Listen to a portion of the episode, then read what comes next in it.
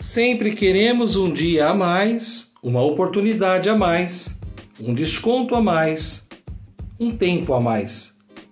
A vida nos pede um tempo para nós, um dia a mais e uma oportunidade para vivermos em paz e felizes. Dentre tantas possibilidades, vamos dar um primeiro passo. Escutemo-nos. Precisamos entrar em conexão com o nosso existir com as nossas potencialidades.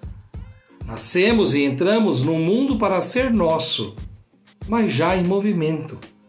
Nele nos encontramos, adaptamos-nos e estamos, mas nele também perdemos-nos às vezes.